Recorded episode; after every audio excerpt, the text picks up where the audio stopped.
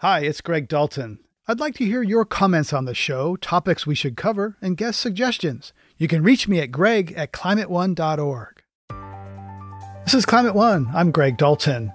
New technologies hold promise for pulling carbon emissions out of the atmosphere. Things designed by humans tend to be more energy intensive than things designed in nature. It's also roughly true that things that humans design tend to be a little more efficient than things that are designed in nature. But we also have to find ways to incentivize carbon removal. We can suck carbon out of the air in this really good way, and the financial markets are going to go, yeah, but like, who's going to buy that? How are you going to make any money from that? The reality is, we need to employ all the tools we have to help mitigate the climate crisis. I don't think the moral hazard is quite as compelling as it would have been, say, a decade ago when these climate impacts were not so obvious and it wasn't so clear that we just cannot continue to live in a world powered by fossil fuels. The last time the atmospheric CO2 amounts were as high as they are today was more than 3 million years ago.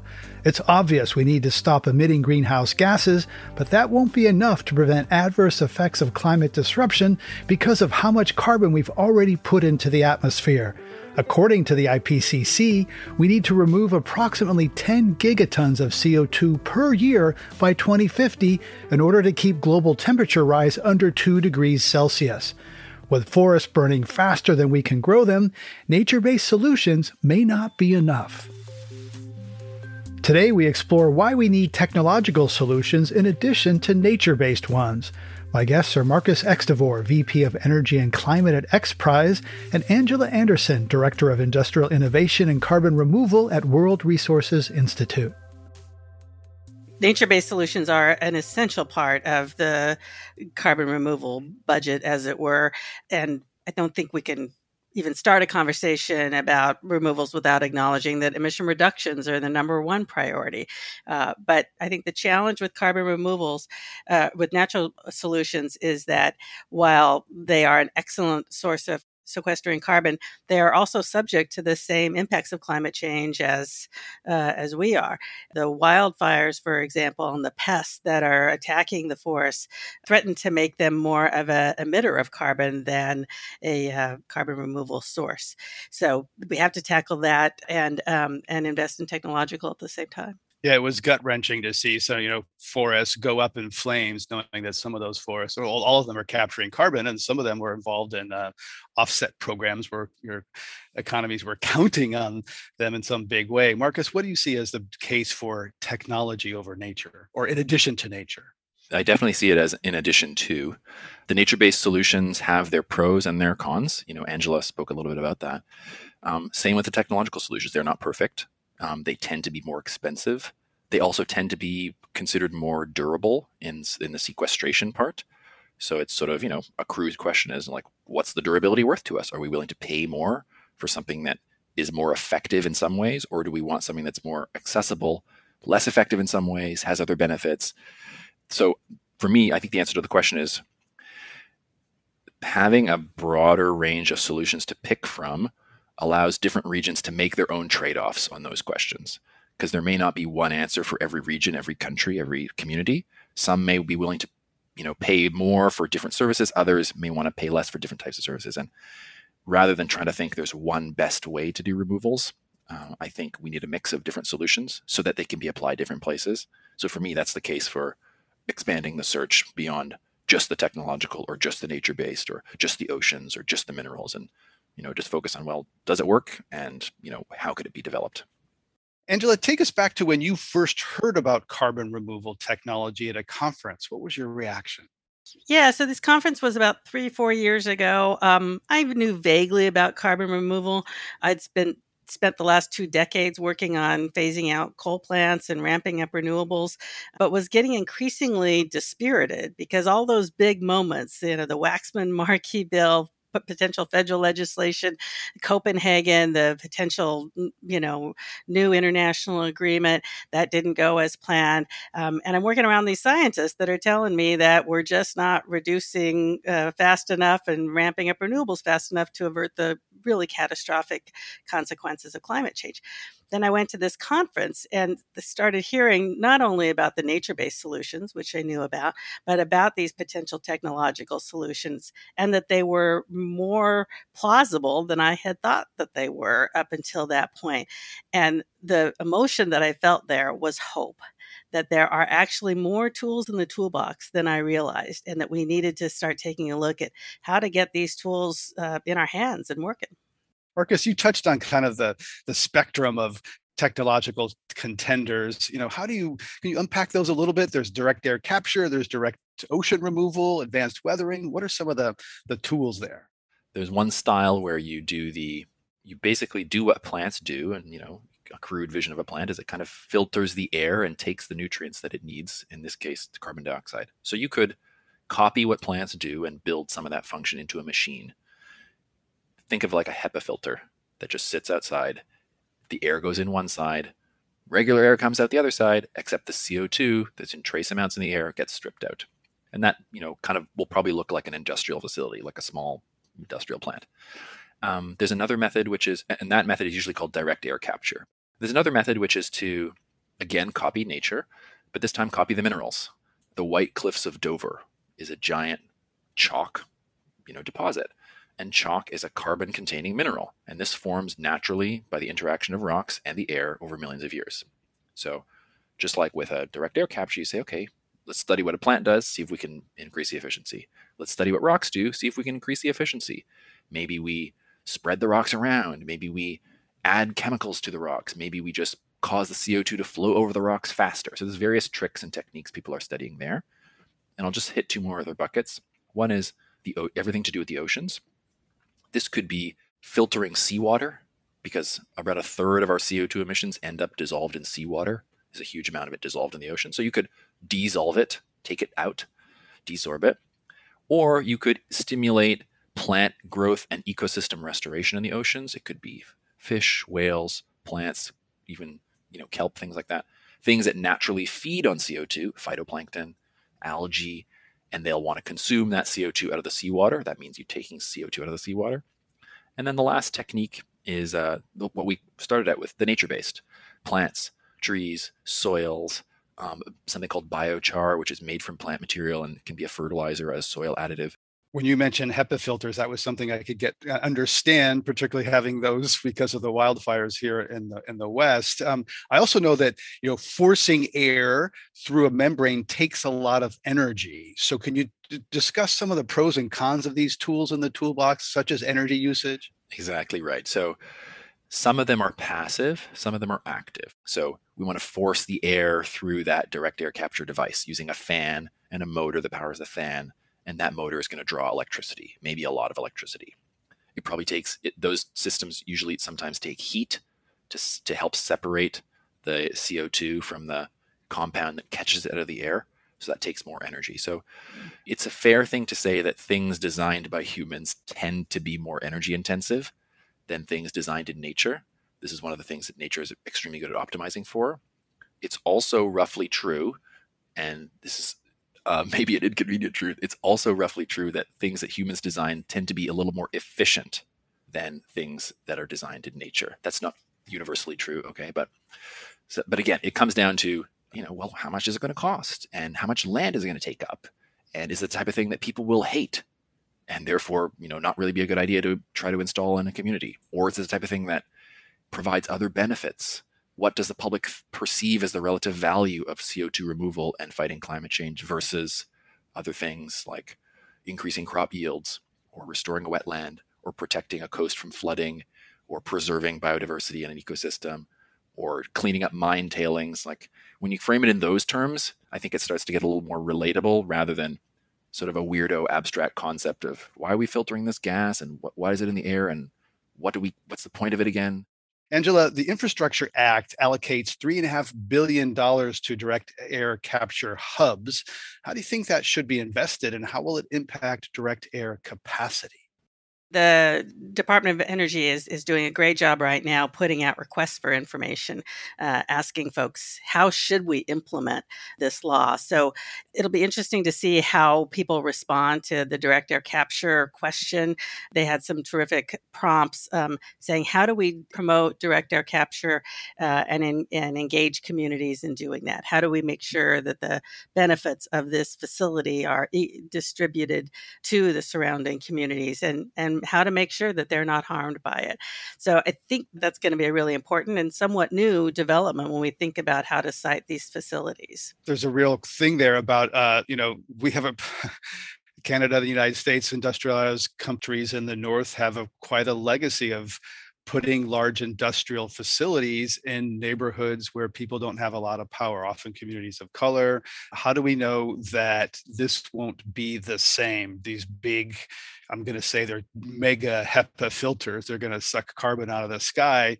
What's in place to prevent environmental racism from continuing? I think the real answer is nothing unless we make something happen in place. So if we do nothing, if we don't talk about this, then it'll happen again.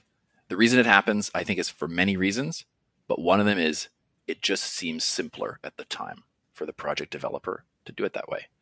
Community consultation takes work. You know, the argument is a stitch in time saves nine. You know, that ancient expression. If we do a little work now, we'll save a lot of pain later. It's also the right thing to do. So for me, we have to have these conversations so that we can develop methods so that we ensure it doesn't happen again. Because if there's one thing I do know, it's that this won't work if people perceive that it's not helpful to them or that they are being taken advantage of. People aren't dumb and they get this. Um, so it's up to us to explain what the idea is. It's for up, up to every project developer to think about engagement strategies. So I think it's important to be real that there's no foolproof way to do this aside from kind of just doing the work and not skipping the steps. Marcus, the Climeworks Orca plant has received a lot of attention. It's sited in Iceland, where it could be co-located with existing geothermal facility, as well as where the underlying rock is suitable for mineralization of the captured CO2. It's a pretty special spot there in Iceland. How plentiful are comparable locations? Uh, the answer is fairly plentiful. So finding a location where you can do the direct air capture in the way that the Orca plant does is uh, pretty easy because you know the advantage of direct air capture is well the air is everywhere and you can do it just as well here or there. It really comes down to you know what's an appropriate community. In iceland in orca they're doing it in a fairly remote spot uh, as i understand but it also is on top of a really helpful rock feature because they're taking the captured co2 once it's purified out of the air injecting it underground into a rock that will like my white cliffs of dover analogy eventually itself turn into rock over time. So you inject it. But those types of geological sites are not rare at all. There are a lot of different places we can do them. So even if we want to, which I think we should constrain ourselves to asking questions like, where's a you know technically appropriate site? Where's a low cost site? Where's a convenient site? Where's a good place to build? Where's a place that the community will accept this project? Even when we go through those filters, we don't narrow out, you know, we still have plenty, plenty of site options. So um, I am not worried about siting and finding locations being the issue. I'm worried more about finding the right sites and actually, you know, the, the technical and social build out of the system. How about jobs? Your jobs often come up in this. You know, are there there's construction jobs and permanent jobs. So uh, this big HEPA filter can see a lot of jobs constructing it, but how about permanent jobs? It's a little bit similar to a power plant or a factory in the sense that there's a lot of uh, job creation in the construction phase. But then to operate it, you need a much smaller workforce. You know, probably uh, dozens of people type of thing to operate a large facility. Um, notably, I think the labor needs and opportunities can be quite dramatically different with different types of carbon removal approaches. So, for instance, if you're talking about uh, ecosystem management or preserving or reforesting or afforesting a forest, so to speak, tra- planting trees, maintaining them, make sure they're not logged inappropriately. Um, that is just a little more labor intensive um, and over a more consistent period of time. I think another way to think about job creation opportunities is not just this drop in box or project that does CO2 removal alone, but a CO2 removal project that does other things. You're listening to a Climate One conversation about tech based carbon removal. Coming up, can we trust that companies won't use carbon capture technology as an excuse to continue business as usual? We'd like to see your commitment to reducing your existing emissions on one side of the ledger, and we'd like to see your commitments to carbon removal on another side of the ledger because they're really not the same thing. That's up next when Climate One continues. This is Climate One. I'm Greg Dalton, and we're talking about technological approaches to pulling carbon dioxide out of the sky. Before continuing our conversation about carbon removal, we want to touch on another important process methane capture, preventing this potent greenhouse gas from leaking into the atmosphere in the first place. For nearly a decade, a small operation on Colorado's western slope has been ahead of the curve. It's captured methane from abandoned coal mines and put it to use as Stephanie Maltarich reports, what started as a business venture has evolved into a larger campaign to remove methane in areas of Colorado rich in coal mining history. On a cold January afternoon, Chris Caskey drives his small truck up a windy dirt road into the hills above Somerset, Colorado. The road climbs over a former coal mine that officially shut its doors in 2015. So the mine is below us a few hundred feet. And this was the ventilation facility. The facility looks and sounds like any other coal mining operation. Chain link fences line the area, complete with no trespassing signs and industrial shipping containers that house the rumbling generators. But it's actually quite the opposite. Instead of leaking methane from the grounds below, Methane RX, a company that captures methane from abandoned coal mines in Colorado and Pennsylvania, keeps it from escaping into the sky. Standing in here is the methane gathering system. So all the methane that we're collecting here would be getting out to atmosphere through different gaps and cracks in the mines. But instead, we got a pipe a couple miles underground. We're sucking gently on that pipe, and uh, these are the, the motors and pumps here, pulling the gas from underground, sending it to the generators over there. Caskey is a chemist and the managing director of Methane RX. Before this Colorado mine closed, a former oil and gas exec launched the project, selling the methane to produce electricity to power lifts at Aspen Ski Company on the other side of the mountains. Methane RX is the only facility capturing methane and converting it to electricity in Colorado, and one of a few in the U.S. This region of rural western Colorado has been mined continuously since the late 1800s, but in the last decade, all but one coal mine have closed. Caskey sees potential for a new industry here, an area littered with abandoned coal mines that leak methane, an invisible gas, quietly into the air. You can actually see a methane vent because the methane underground is hot and humid, so it's coming up with water vapor. That water vapor hits the cold air and condenses, and you can see it. Methane is a greenhouse gas that, in a period of 20 years, has 80 times the warming potential of carbon dioxide. And methane from coal mines makes up almost 10% of U.S. methane emissions. Raymond Pilcher is the president of Raven Ridge Solutions, a Colorado based consulting company that has worked to curb methane emissions from coal mines since 1989.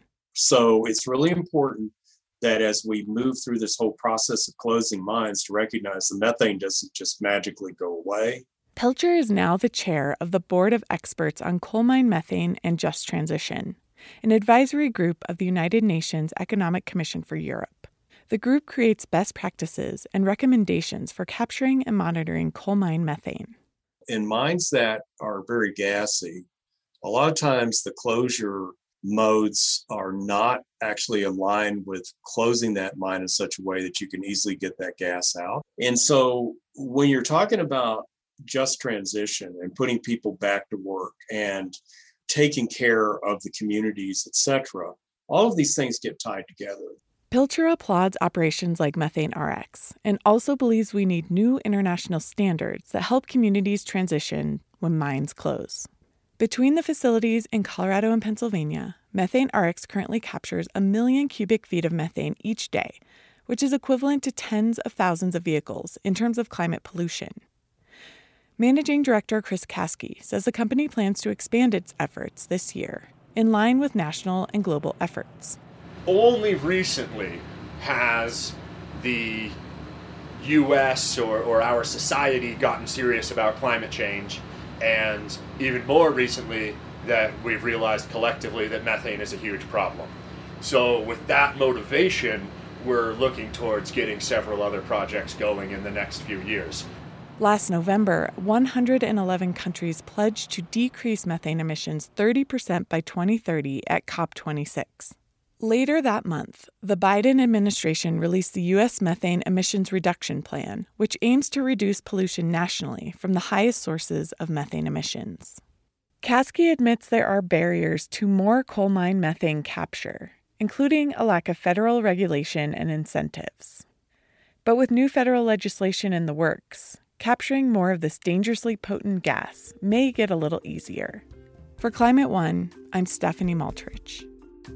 While preventing greenhouse gases from entering the atmosphere remains critical, now let's continue our conversation with Marcus Extavour of X Prize and Angela Anderson of the World Resources Institute about how to remove what's already in the air. The Climeworks Orca plant is an early stage carbon removal project. Their current cost is estimated to be around $600 per ton of carbon dioxide removed, whereas natural carbon removal like reforestation costs less than $50 a ton. But Marcus Extavour says he's pretty confident that costs can come down on direct air capture quickly enough to make it competitive. So, what gives me confidence? Um, despite the complexities and you know this, this sort of strangeness of the idea of direct air capture, the technology is fairly simple, and that's with full credit to Climeworks, Global Thermostat, Carbon Engineering, many of the other groups out there working on this. It's much simpler than many other types of technologies that we, as humans, have scaled up and brought costs down much, much more quickly. I mean, for instance, compared to your iPhone uh, or your your cell phone, it is a much less detailed and complex technology. We know how to bring costs down for this type of thing through industrial development. We've done it many times before in various technologies. The basic challenge to bringing the cost down is is there enough market demand? You know, to make the cost go down, you've got to build another larger orca. Someone's got to finance that. When you ask a financier for money, they're going to say, "Well, who are your customers going to be? Show me that you have revenue 5 years from now so to backstop the loan." And that part is still squishy. So we're still we're trying to generate customers, we're trying to generate supply to feed this market. At the same time, we're trying to bring the costs down. One market problem also is that there's the most lucrative use for captured CO2 is enhanced oil recovery, where CO2 is pumped into nearly played out wells. The fossil fuel industry says they're sequestering carbon, which maybe they are, but they're also doing that in a way that produces more oil and gas, which ends up emitting more CO2. Angela, how can we make carbon removal pay in a climate positive way? The uh, enhanced oil recovery is is one way to create a customer, um, uh, as as we were just talking about for uh, carbon removal. But I think it is it, the, ideal policy would be temporary. Uh, that it is a both it's, it's, a startup for the direct air capture industry, um, but only long enough for that market to develop. And so you have a phase out of the enhanced oil recovery, uh, you know, use of the carbon long enough to again get the the new industry up and running, but to continue phasing down fossil fuels fossil fuels aren't going to go away overnight. Uh, and so, for us to be able to, again, utilize this known technology while we build out more uh, underground storage, uh, underground storage facilities, for example, and it's really important to look at other utilization opportunities for this captured carbon. There's some really innovative entrepreneurial companies that are looking at ways to create aviation fuel, for example, out of captured carbon lots of uh, other products like can you add it to cement and, and have it or, or other building materials like carbon fiber for example? There's some issues around the permanence of those particular products that we have to take into account but there uh, some would tell you that there is a whole potential marketplace in using that carbon that gets captured not just burying it. It's still a fraction of how we need to use it most likely but it, it's an, i think it can play an important role 8% of global CO2 is, emissions is, is from cement. What are the potential you see, Marcus, for developing carbon negative technologies as products? And can they be commercially viable? easy answer yes it, they can be commercially viable and some of them actually exist today so you know angela mentioned some of them um, i'll start with the concrete one this is you know look not that many people get excited about concrete but it's but, huge it's it's i mean okay. it's it's a big deal. no one's ever come up to me at a party and said let's talk about concrete with all the full respect of like concrete you know colleagues and stuff you know turns out concrete is like our number one building material as human beings like the bees make their homes out of wax. Humans make our stuff out of concrete, is like what the aliens might say when they land. Oh, wow, this civilization is based on concrete. Okay. It's not just sidewalks, it's airports, bridges, roads all over the place. It happens to be that the world is going through a building boom right now, especially in the global south. So, guess what? There's going to be a lot more concrete contracts. And the good news is, again, the technology to put CO2 into concrete, pretty straightforward. And it's actually happening commercially today. CarbonCure is one of the leaders here. They're, they have a technology, it goes into an existing concrete plant, so it's a retrofit.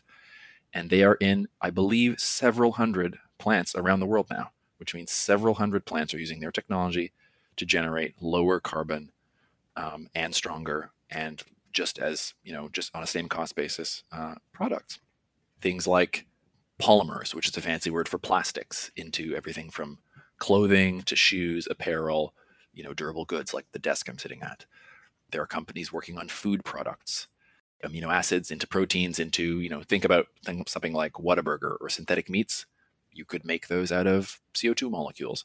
So I don't want to over exaggerate where the market's at. There are a lot of great ideas that are getting commercial. As Angela said, from the climate perspective, these things are important, but they don't add up to what we need, not even close. But for me, the real value is they generate revenue. Okay, imagine you're an early stage startup trying to get your social good project off the ground, this carbon removal project, today the economy says it's not really worth anything.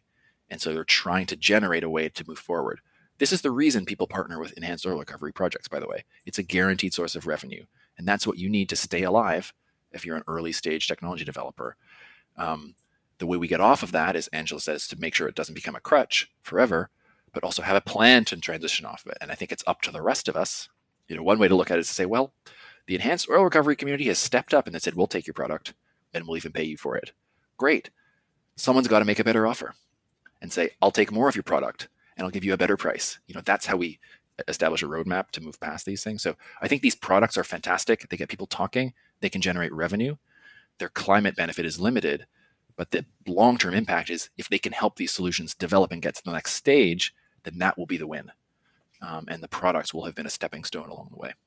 According to the IEA, the International Energy Agency, global capacity for carbon removal right now is about 40 million tons. That sounds pretty good, but it's a far cry from the 10 billion tons we need to be capturing per year. Angela, what policies need to be put in place to reach that scale? You spent decades as a coordinator and international advocate.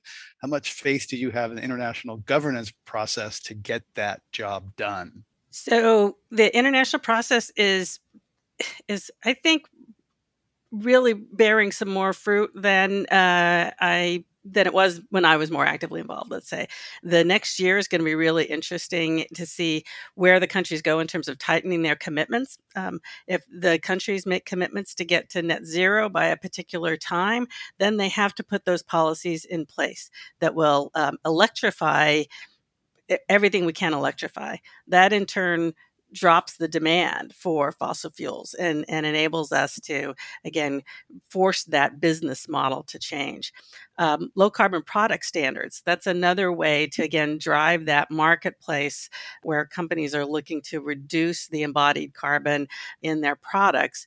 And again, some of that can create the market for um, using captured carbon as part of that strategy some other tools that I think are, are really essential are the, the loans and grants, demonstration projects, really testing to see how various, uh, some of the various approaches to carbon removal, like carbon mineralization, especially uh, some of the ocean uh, carbon removals.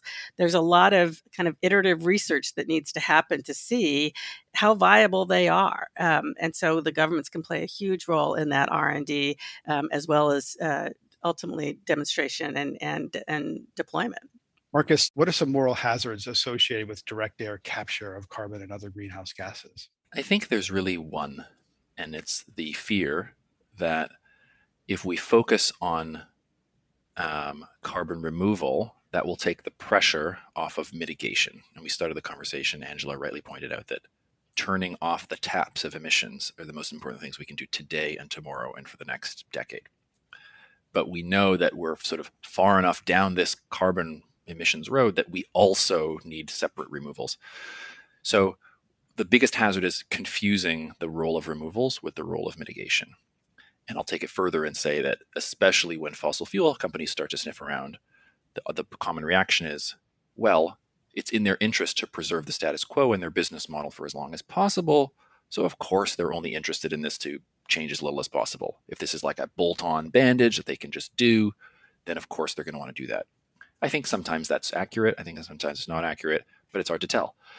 Um, for me, the one of the tools we can use to kind of burst the bubble on that moral hazard risk is, aside from just saying and promising and holding hands and say we won't let it happen, is we can say, okay, anyone that's doing their carbon accounting and, ta- and talking about a, a net zero commitment or whatever, we'd like to see your commitment to reducing your existing emissions on one side of the ledger, and we'd like to see your commitments to carbon removal on another side of the ledger because they're really not the same thing. Sometimes people mix them because they're confused. It's confusing, it's new. But if you're intentionally confusing them because you'd like to really say you're doing one thing when really doing another, that's the problem. So this has been brought up in some of the science literature is, you know what, let's just have two accounting standards this is how much we'd like to reduce our emissions, and we don't think we can go past this. And so then here's our, also our carbon removal goals, and then everybody can see those, and we can you know treat them in this in the in the ways that they need to be treated. So for me, that's a good way to mitigate against this hazard. So clean up your own room first yeah. before you go cleaning up around the neighborhood. Yeah. There's one other thing things. I want to add too, which is, um, and I think the moral hazard critique is important and and really something we need to take to heart and act on. But you know, risk is always you can't assess one risk in isolation. You have to assess a risk relative to something else. And right now, we know what the something else is. The something else is what we do now. Something else is the gigantic moral and civilizational hazard of continuing to emit greenhouse gases at the rate at which we have been, now that we know for sure that this is a problem and is not going to end well if we don't make a change. So I see the moral hazard of adopting a new set of solutions, but we have to weigh that against the risk of doing nothing, uh, which is what we're doing now. We could also see this as a free rider problem where some people say, well, I'm going to let, you know, certain rich countries solve this. Or you could say that that's actually good because it's the rich countries that created this problem. So they should pay it. And, you know, Africa and the global south should not pay to clean up our mess.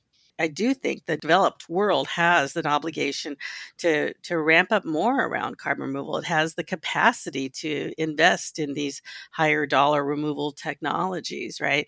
Um, and in fact, we need to do that in our own countries and only in developing countries with their expressed desire and request to to help them learn how to do it or uh, to, as well. So, you know, I, I, I think that there's the moral hazard is is certainly real, but the world is realizing and feeling the effects of climate change right now, and I don't think the moral hazard is quite as compelling as it would have been, say, a decade ago when these climate impacts were not so obvious and it wasn't so clear that we just cannot continue to live in a world powered by fossil fuels. Angela Anderson and Marcus Extavour, thanks for coming on Climate One. Thank you. Thanks for having us. Coming up, how advanced market commitments could boost the industry. That's what we want to do with carbon removal. We need it to go very big, very fast, or as fast as it possibly can. And we want people to be thinking at scale and producing at scale and and part of the way of doing that is to say we would commit to buy it at massive scale if you can produce That's up next when Climate One continues. Global capacity for carbon removal right now is around 40 million tons, but the IPCC estimates that we need to be removing as much as 10 billion tons every year. One reason we're so far behind may be that a sufficient financial incentive doesn't yet exist. An advanced market commitment, or AMC, could be used to create that incentive. Basically, that means if I build it, you'll buy it at a price agreed upon ahead of time. Rachel Glennerster, an associate professor of economics at the University of Chicago, is one proponent of this idea. She spoke with Climate One's Ariana Brocious about how the use of advanced market commitments in vaccine development relates to the carbon removal market. I was involved in some work too where donors made a commitment to buy the pneumococcal vaccine, a pneumococcal vaccine that was appropriate for low and middle income countries and they committed to buy that at very big scale if companies could uh, produce it. Normally, what happens when people produce a vaccine is they produce it at a relatively small scale initially, just enough to meet the high income market, and they charge a high price because they can to a high income market. And then only over time do they expand production and bring it to the rest of the world. But this upfront commitment of saying, no, we will buy a lot of this stuff if you manage to produce it at scale, the main thing it did was it really sped up the production at massive scale. And you got the vaccine out to many more people, many more quickly. And that's what we want to do with carbon removal. We need it to go very big, very fast, or as fast as it possibly can. And we want people to be thinking at scale and producing at scale and and part of the way of doing that is to say no we we would commit to buy it at massive scale if you can produce it. Right. Companies like microsoft and stripe have already put a lot of money into some of these projects. There's one in iceland uh, by climeworks direct air capture project. Does that count as an advanced market commitment or is it something different?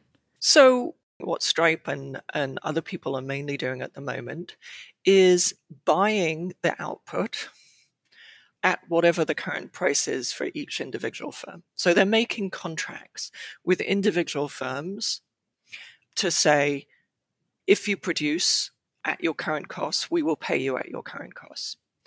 And that's good and that's important and that's useful. What I think it would be great to see in addition is a more open commitment that wasn't firm by firm, was at a market level and says in the future, we're going to set a price at which we would buy from anyone.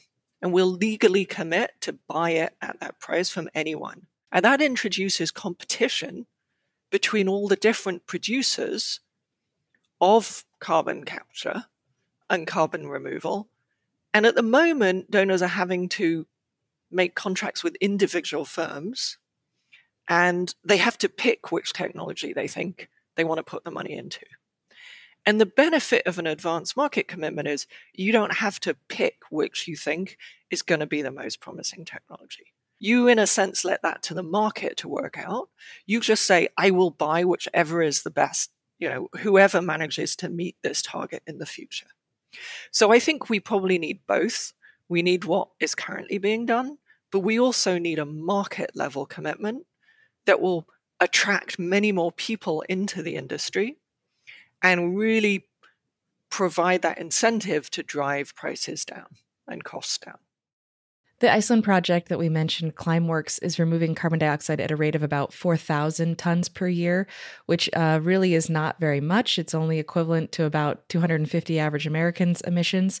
So, do you have a sense that there is a ready and waiting set of innovators that can enter this market and quickly scale and develop new technologies or similar technologies that are just going to really like expand that beyond one plant if there were these these commitments yeah so the answer is we don't know but we don't know because there's not a market there nobody knows whether anyone will buy it and therefore nobody is putting in very much investment and therefore there aren't technologies. So it's not really a surprise that there aren't massive technologies because there's no there's no market for this. I mean, unlike solar electricity, where you're doing something for the environment, but you're also producing electricity. There's something that you can actually buy. In the case of carbon removal, you're just doing something good for the world, right? So you can imagine somebody who has a brilliant idea going to the financial markets and saying, you know, invest in us. We can we can suck carbon out of the air in this really good way. And the financial markets are going to go, yeah, but like who's going to buy that? Why why should I invest? How are you going to make any money from that? So it's not really a surprise that we don't have a range of, you know, really good alternatives at scale because it's, you know, there's no market for it.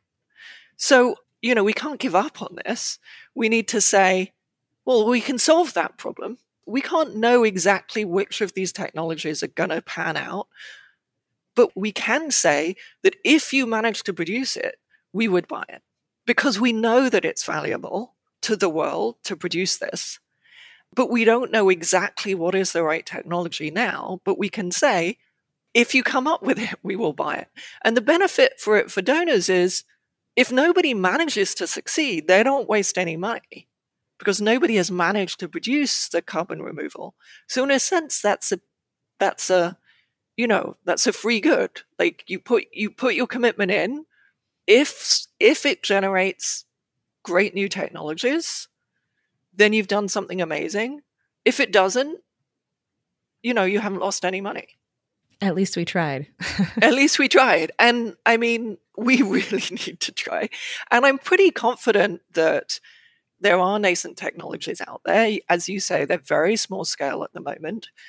But if we put the kind of money that we should be putting behind this, it would get people really seriously thinking about it and and you would have a lot of really smart people putting a lot of time and effort into doing it. And we know that the innovators are incredibly innovative and we've managed to solve all sorts of problems in the world that have billions of and trillions of dollars of reward behind them. So I'm pretty confident that this is not harder than you know an awful lot of other things that we've managed to solve. I mean, just to go back to the pharmaceutical example again, we see a hell of a lot of innovation for the kinds of diseases where people can pay a lot of money for a solution. And we see much less innovation in the diseases of the poor world. That's not because they're inherently harder. It's just because there's a big market for one and there isn't for the other. So we see innovation where there is a market reward. We need innovation here, so we should provide the market reward for it or commit that there will be a market for it. So, how does this get set up? Who's in charge of organizing these commitments from funders or investors and and then making that knowledge, you know, public to these innovators? Right. So, what's happened in the past when we've used this mechanism in the past is that a group of people who want to make the commitment get together and draw up a contract which says, you know, this is what success would look like you know, this is what we'd be willing to buy. Um, and you have to define, you know, what's the price that you'd be willing to to pay for this? What's the quantity you're willing to pay? And what do you mean by permanent? As I say, a lot of the problem in the carbon um, offset market at the moment is there isn't good regulation or a good definition of, you know, what it actually means to be a high quality carbon removal product. So you'd have to have a group. So you know, a, a group of people come together um, who are willing to put money in and say, this is the definition. Okay, this is what I'm willing to buy. This is how much I'm willing to uh, spend, and this is what I mean you have to hit these technical targets to count for me to be willing to buy it. And then you draw up a, you know, a sort of term sheet of that kind. You do make a legally binding commitment. And as they say, this has worked. Uh, this has been possible in the past. I mean, there are ways in which government could get involved. It doesn't have to involve government. It could involve government. It just needs a group of willing interested parties to work together to do it. And once you've got it set up, other people could join. Elsewhere in this episode, we spoke with Marcus. Extavour, who's helping direct a $100 million X Prize funded by Elon Musk to incentivize new carbon removal technologies. So, from an economics perspective, what do you think about prizes as incentives for developing new technology and innovation? Yeah, so prizes are uh, quite close to a market commitment so we make a distinction in the economics of innovation between two types of ways of funding innovation. One is push and one is pull. So push is where you just give money to an organization to do something. You know, you pay for the inputs. You give a grant, as they say, uh, some of the money in this space is grant funding. And then a pull mechanism is one that pays for results. So we'll only we'll pay for something if you manage to invent it or if you manage to get your costs down. And so what places like Stripe are doing at the moment and and the X Prize and an AMC are all pull. They're all contingent on you achieving some success. These things differ slightly in terms of what what what success looks like. And a prize is usually, you know, you get this reward if you invent this technology, you know, that achieves certain certain standards. What an AMC goes on beyond that to do is say, is talk about scale, right? We will buy it at this amount of scale. And one of the issues with, with these technologies is the price only comes down, we think, if you are producing at a really big scale. And as I say, that was a big problem in the pharmaceutical industry where this was used uh, in the past, is that people will tend to produce at small scale initially because of the high risk involved and they don't know whether it's going to work and and you really want to drive them down that cost curve. Advanced market commitment or amc is really good at at driving that scale. So it's saying we don't want you just invent this we want you to we are going to commit at very big scale. And i think that's the main difference. And you know 100 million is great in terms of the size of the problem that we have, it's not a huge amount of money. I mean, we need a lot more money going into carbon removal than that. Well, speaking of more money, the Infrastructure Act has put 3.5 billion for developing direct air capture. So, what do you view as the role of government here uh, in kickstarting technological development? There's two main roles for government here. One is the grants that I talked about earlier to provide, you know, to scientists sort of at early stage research. So the government of, you know, does a lot of science funding to at the very early stages when people are developing it. The other role of government is regulation.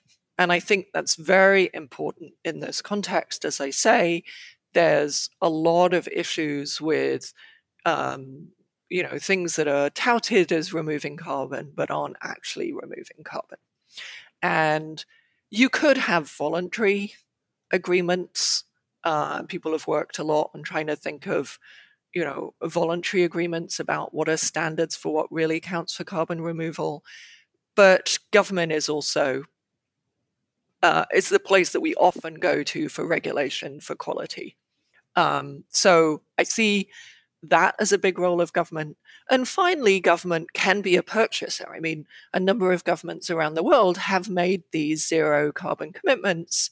So they're going to need to buy offsets uh, to meet those in the future. And they could really set the set the standards by being part of an advanced market commitment and saying to meet our own goals, we will you know we will commit to buy some of this in the future. But i think the biggest role is is the regulation and standards that we don't really have at the moment. Taking a slightly different pivot. Much of your work has been around the economics of international development yes. and i'm curious what other lessons from that work do you apply to addressing the climate crisis? So one of the things that i've been working on is is trying to do an advanced market commitment for technologies that are specific to low income countries. So, some things that we need are going to be important for, you know, for all countries, right? They're, they're going to benefit all countries equally. So, if we pull carbon out of the air, everybody is going to benefit from that. But there are other things which are specific to low income countries, a lot of which relate to adaptation. So we know the climate is getting worse. We know that countries, low income countries, are already being hit by more drought, more hurricanes, more floods. And we need they need technologies that help them cope. And some of those technologies are not being invented because they're not useful for high income countries. So, you know, drought resistant seeds for crops that are only grown in Africa. Like nobody's gonna nobody's putting money into those at the moment at anything like the scale that they are of other adaptations that are going to be useful to, for the US. So one of the lessons is just as I said, we don't have technologies for diseases in low income countries.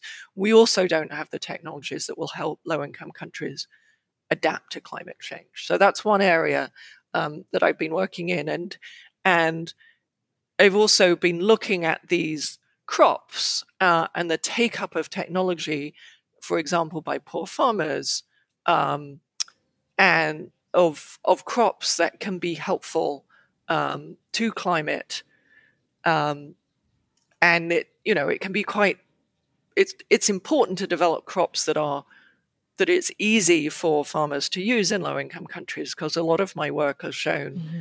Uh, that it can be quite challenging for farmers to experiment with a new crop. Uh, they're quite risk averse because they're so poor, they can't afford for a crop to fail. So I think there's a lot of lessons there about developing technologies that are useful and easy for people to adopt. Rachel Glennerster is an associate professor of economics at the University of Chicago. Rachel, thank you so much for joining us on Climate One. Great to be here.